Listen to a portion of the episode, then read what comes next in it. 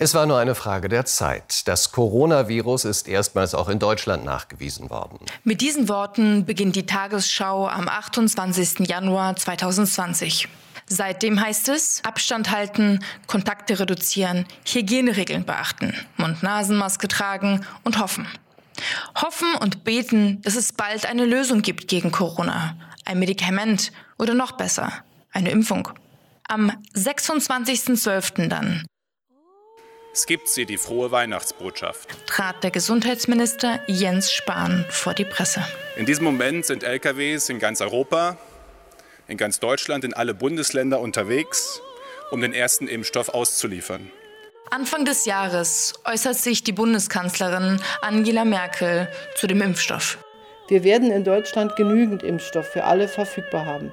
Wir werden Monat für Monat mehr Menschen und schließlich jedem, der das möchte, ein Impfangebot machen können. Und ich hoffe, möglichst viele werden es dann auch annehmen.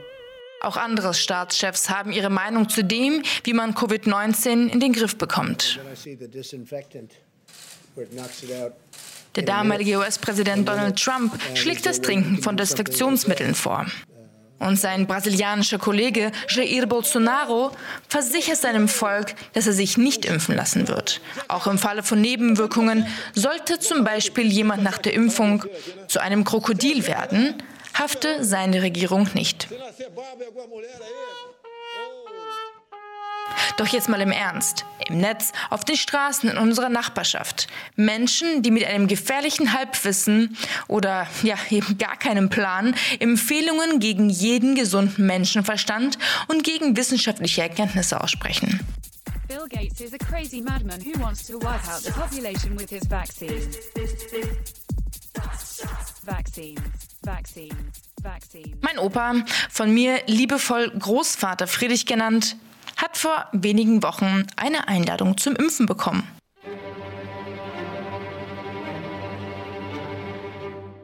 Soweit, so gut. Nur sagt dieser fast 90-jährige Mann zu mir,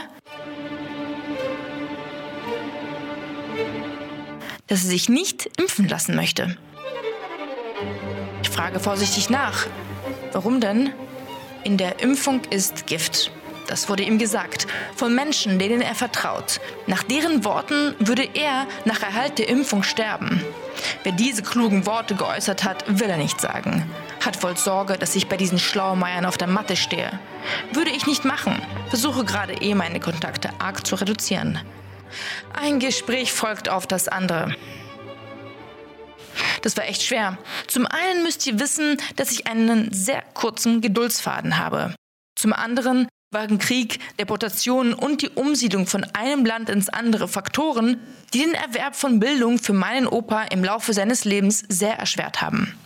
Er ist also eher ein Mann der Taten als der großen Worte. An einem anderen Tag legt er mir ein Prospekt, das er aus seinem Briefkasten gefischt hat, zum Dessert vor. Herausgegeben vom Verein Mediziner und Wissenschaftler für Gesundheit, Freiheit und Demokratie. Klingt erstmal nicht schlecht. Abgebildet sind einige Kurven, Statistiken und die Gesichter von zwei lächelnden Herren mit akademischen Titeln. Macht einen seriösen Eindruck. Auch auf mich erstmal. Aber hier wird behauptet, dass nur sehr wenige Menschen an Corona erkranken, dass noch weniger daran sterben und dass die Impfung gegen Covid-19 bei gesunden Freiwilligen teils heftige Reaktionen ausgelöst habe. Zum Glück habe ich schon zwei Cognac-Intos und freue mich auf meinen Käsekuchen. Bin also ziemlich entspannt. Nach einem langen Gespräch mit Großvater Friedrich rufe ich seine Hausärztin an. Frage nach ihrer Einschätzung. Sie rät klar zur Impfung. Meinen Opa lasse ich dann mit den Informationen nachdenken und sage ihm, dass wir am nächsten Tag telefonieren könnten. Nächster Tag? Er ruft mich an. Er möchte sich gegen Covid-19 impfen lassen. Ende Januar ist es dann soweit.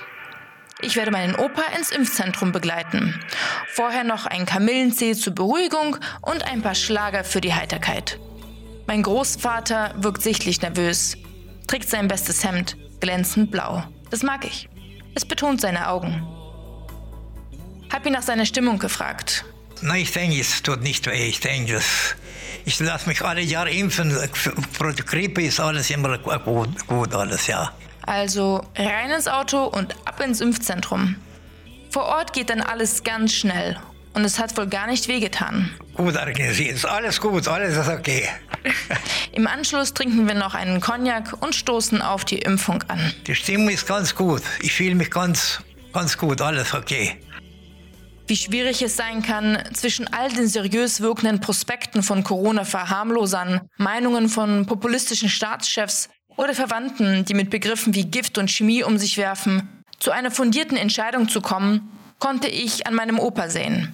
Ich habe nun viel mehr Verständnis für Menschen, die sich unsicher sind. Unsicher, welchen Wahrheiten sie trauen sollen im Meer der Informationen. Wir sind gerade erst am Anfang der Impfkampagne und vermutlich wird uns das Virus noch eine Weile begleiten. Für die nächsten Monate heißt es, wir brauchen einen langen Atem, ein paar Flaschen Cognac und ja, warum nicht auch den ein oder anderen Schlagersong.